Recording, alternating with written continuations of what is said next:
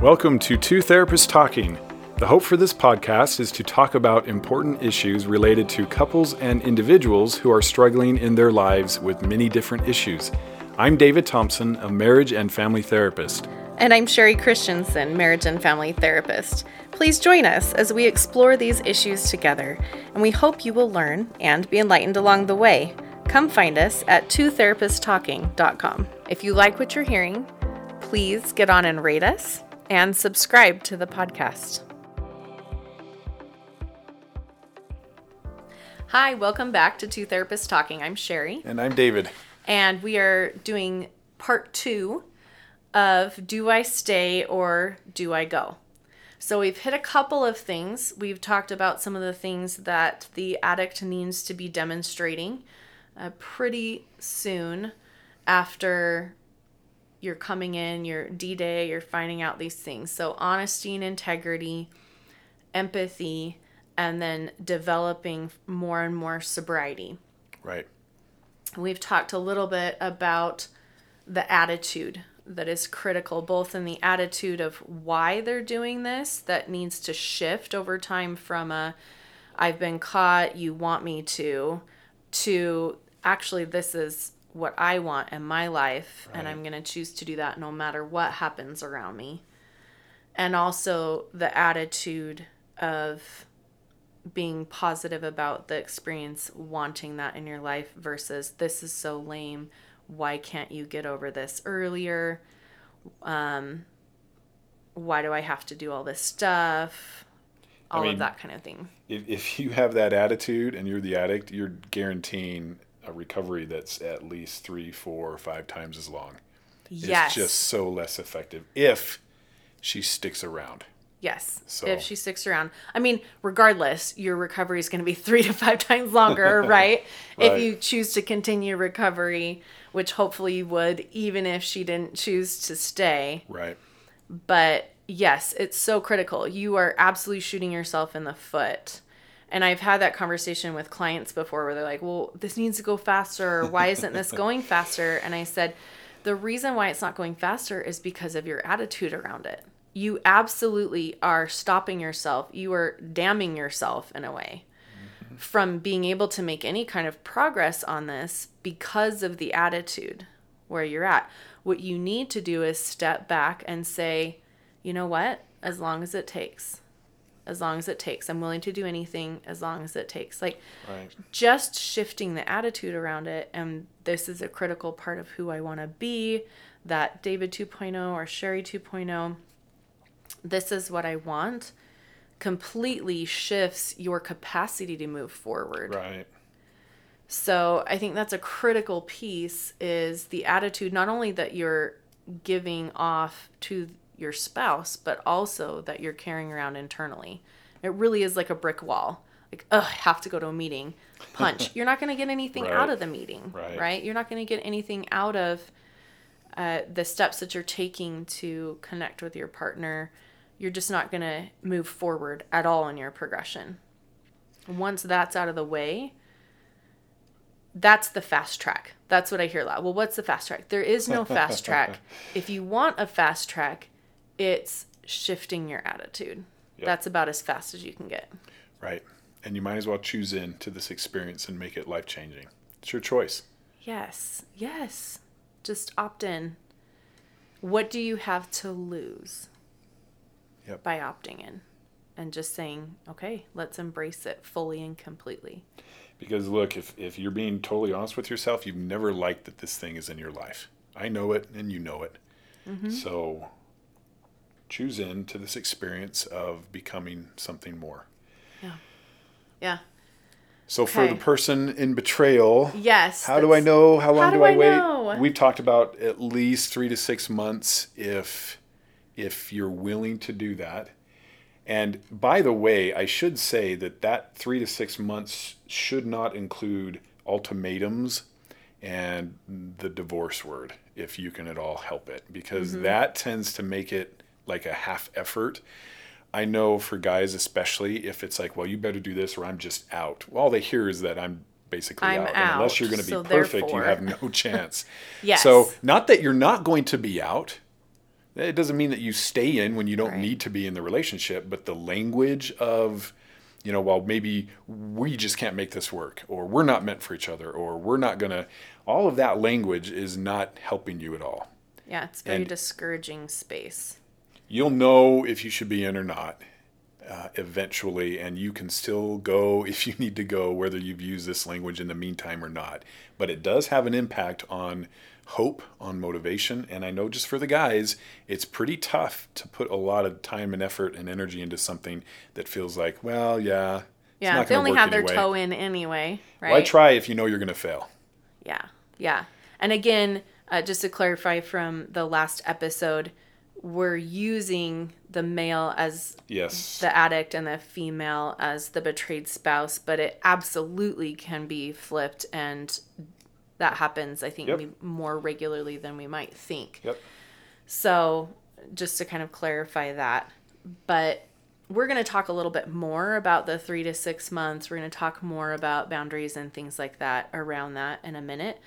But just know that there's so many angles to that. But it is really important to be that, okay, 100%, com- I'm going to be 100% committed for three, six, six months. Like, look at that. And obviously, there's reasons why you may not choose that Right. or whatever that we'll talk about in a minute. But having the commitment, you putting in, both of you hopefully putting in that 100%, I'm willing to do whatever it takes Yep. to move forward. So, on that note, the progress, seeing progress, Progress. over time is critical. If you get to the end of three months, six months, or whatever, and there's been little to no progress, and they're just kind of eking away at the the bare minimum basics, kind of a I'm waiting for time to do the heavy lifting for me. And I have a lot of clients that are in this place where they're not really all in or engaged in like a 12 step or a sponsor. They're just hoping that in time their wives will feel better. And you know what? They will because time helps to heal and they're probably doing a lot of self-care and working on them. So mm-hmm. it will appear like they're doing well and it's really easy for the guy to then say, "Oh, I don't need to put as much into my recovery. Yes. She's doing better." And I try to tell him, "Look, she's doing better because she's surviving and she needs to and she still has to run a house and kids and everything else, but also she's learning about her.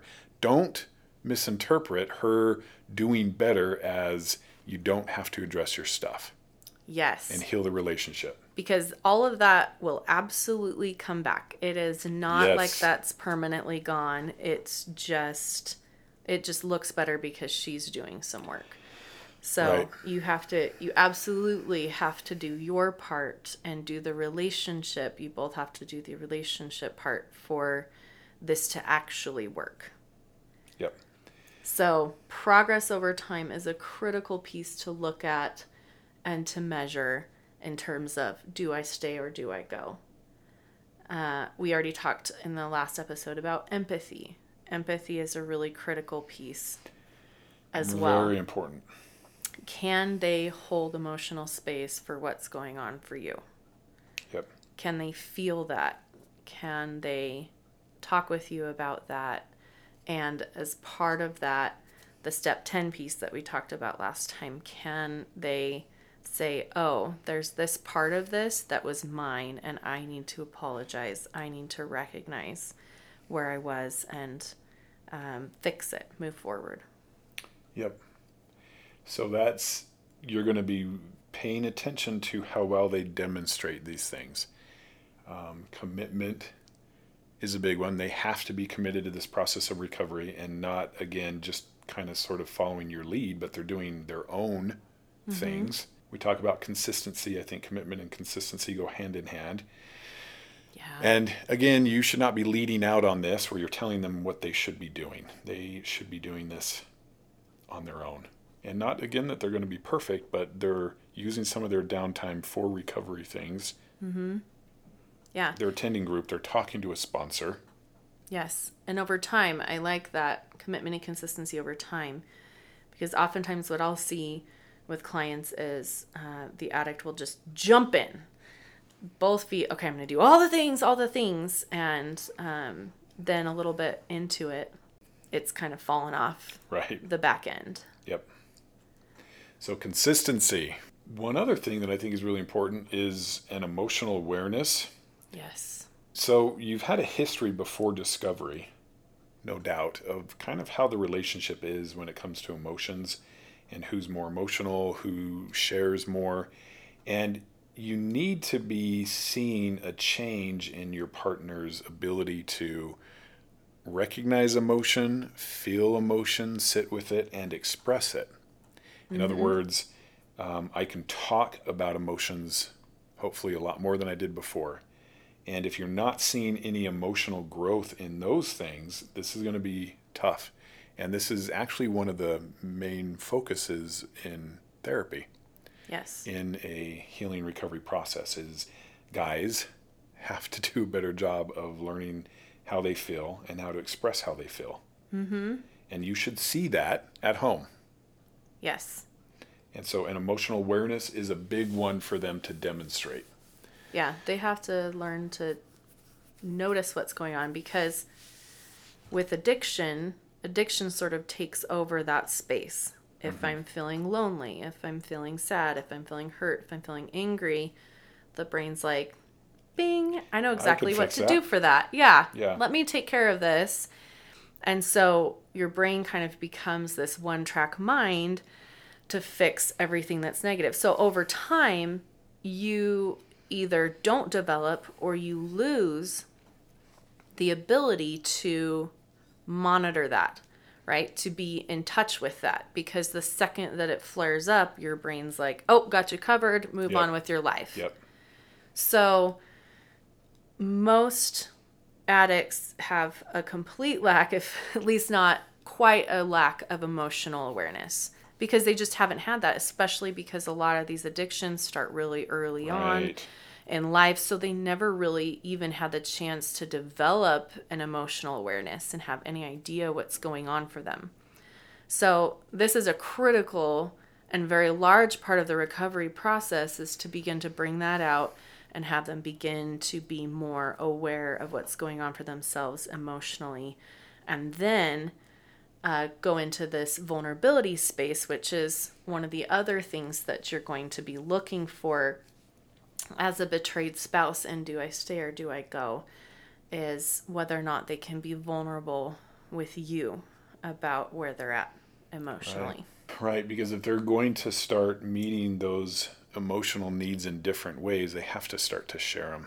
Mm-hmm. In other words, I can't turn to these old patterns of sh- of sexual acting out when I'm lonely and bored and tired and stressed and feeling rejected or they they have to become more aware of that. And that means more vulnerable because for me to say hey I'm feeling sad is not Yes. probably something that they've ever done before. Mm-hmm. Not something certainly that they're used to. So you should be seeing a change in their willingness yeah. openness to be vulnerable and share their emotions. So those are some of the things that you're going to look for in do I stay or do I go? And we talked about how long do I give it, right? We talked about three to six months if possible, uh, being 100% in, all in.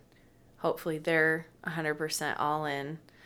And that's a mindset thing so that you are willing to do the things to work on the relationship and they're willing to do things that work on the relationship.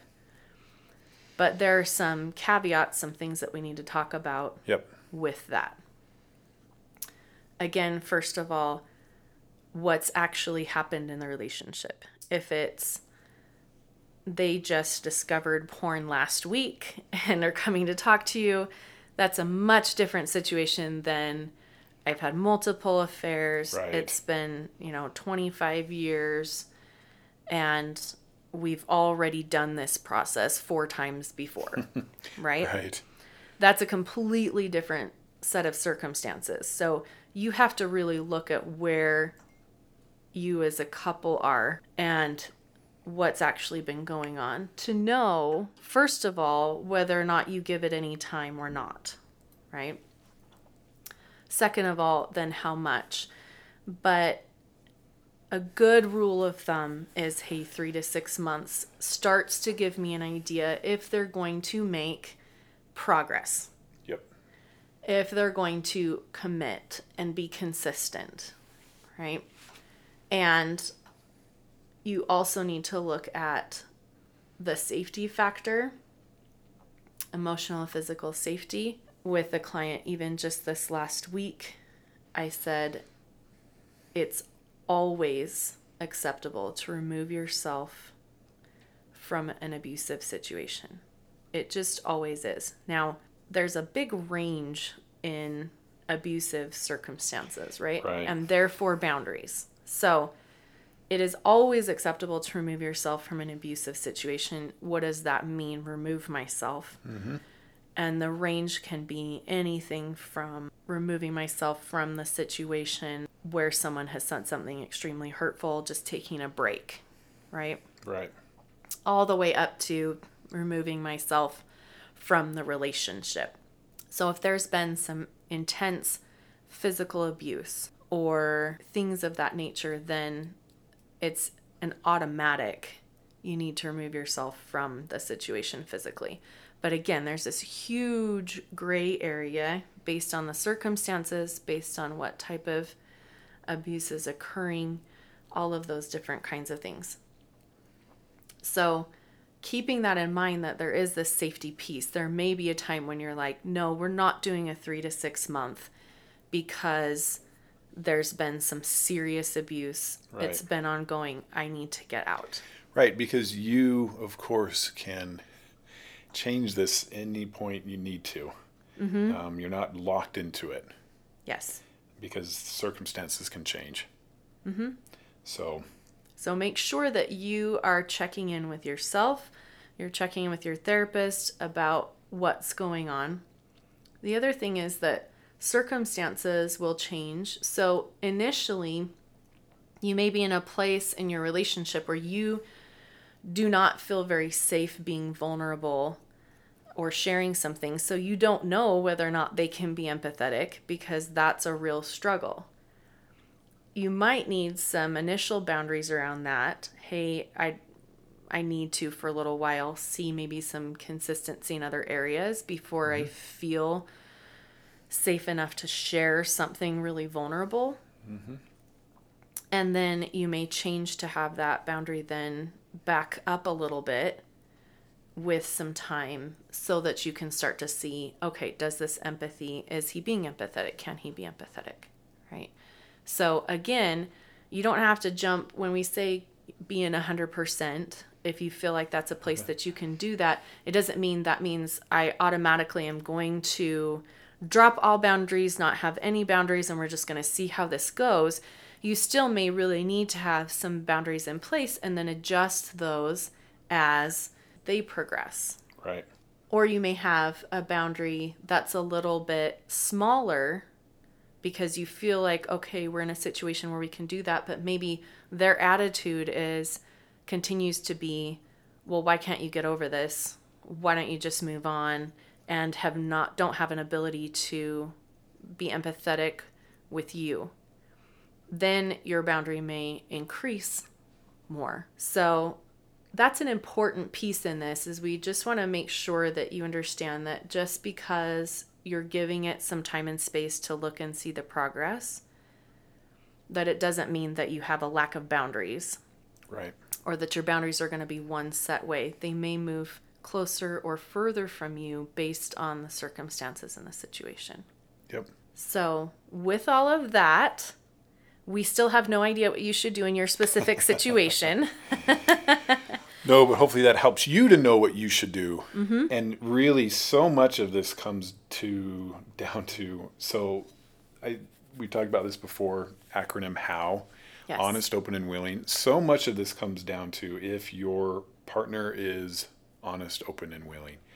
Um, not perfect, not that they are always patient and never get discouraged, but are they open and willing about how this has impacted you, how you feel? Do they care about how it makes you feel? Are they able to hold space and communicate that? I tell so many guys who say, What can I do? What can I do? Really, what more can I do?